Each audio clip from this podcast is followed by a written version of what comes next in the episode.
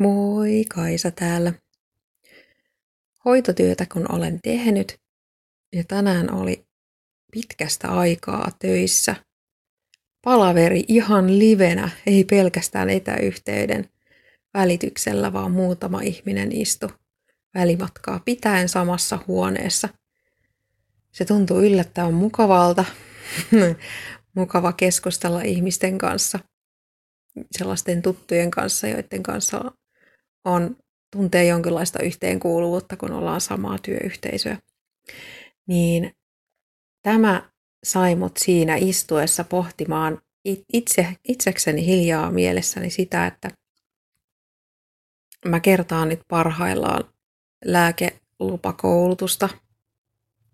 Siellä luonnollisesti on paljon asiaa lääkkeistä. Ja olen miettinyt moneen kertaan sitä, että onko oikeasti olemassa joku hoitaja, joka osaa niin kuin jollain aktiivisessa muistissa se kaikki tieto, mitä on siellä, siellä koulutuksessa. Esimerkkinä vaikka se, että millä tavalla eri lääkeaineet liikkuu elipistössä, mikä, missä ne metaboloituu, mistä ne imeytyy, mikä niiden puoliintumisaika on, missä vaiheessa ne on e, päässyt elimistön ulkopuolelle. Tai että kun sydänlääkkeitä, sydän- ja verenpainelääkkeitä on olemassa erilaisia, niin tunnistaa niiden etuliitteiden tai päätteiden mukaan, että minkälaisesta lääkkeestä on kyse, että mikä sen lääkkeen vaikutusmekanismi elimistössä on. Tällaiset asiat on oleellisia tietää hoitajalle, koska pitää pystyä seuraamaan erilaisten lääkkeiden haittavaikutuksia ja myös tietysti niiden lääkkeiden tehoa ihan vaan haastattelemalla sitä ihmistä, joka syö niitä lääkkeitä.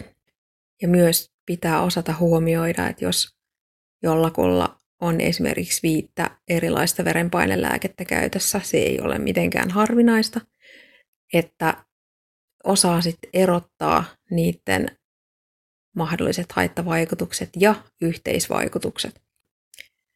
Ja sitten mä yhdistän tähän itseni töissä kotihoidossa, jolla on siellä asiakkailla mukana puhelin, joka on ainoa työkalu, josta voi tarkistaa sellaisia asioita, mitä itse ei tiedä tai muista, niin kuin esimerkiksi lääkkeiden käyttöohjeita, jos vastaan tulee joku sellainen lääke, mikä tapahtuu joka päivä, joka ei itselle ole tuttu.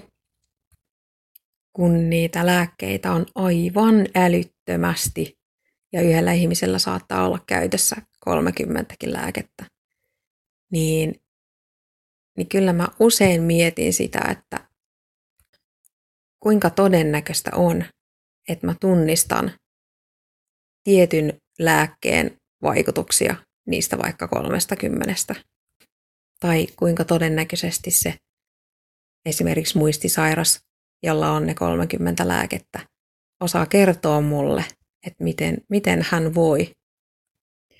Mietin sitten myös sitä, että tokikaan hoitajalla ei kuulukaan olla samanlaista lääketietoutta kuin lääkärillä, koska lääkäri niitä lääkkeitä määräilee ja on siitä vastuussa. Mutta todella paljon käytännön tietoa hoitajalta kyllä vaaditaan. Ainakin silloin, jos ei ole sitä työyhteisöä, jolta voisi kysyä neuvoa tai ottaa sitä kirjaa hyllystä ja katsoa sieltä, että on sen puhelimen varassa. Ja kuitenkin sen puhelimen varassa ollessaan myös vastuussa sen hoidettavansa terveydestä, hyvinvoinnista, puhtaudesta, ravitsemuksesta ja näiden kaikkien toivottavasti yhdessä tuomasta hyvinvoinnista. Hoitoalallahan ei ole käytössä minkäänlaista porrastettua järjestelmää sen mukaan, että kun kerryttää omaa osaamista, niin nousisi taas jonkun palkkaportaan ylöspäin, vaan on olemassa vain ja ainoastaan se peruspalkka, jota maksetaan kaikille ja sitten tietyin vuosimäärin kokemuslisiä. Eli siis osasit kuinka paljon tahansa, saat samaa palkkaa kuin kaikki muutkin. Mieti, kuinka paljon se motivoisi tämä järjestelmä sua opiskelemaan lisää. Tänään oli siis sellainen päivä, että ajattelin olevani paljon vartija tavallaan.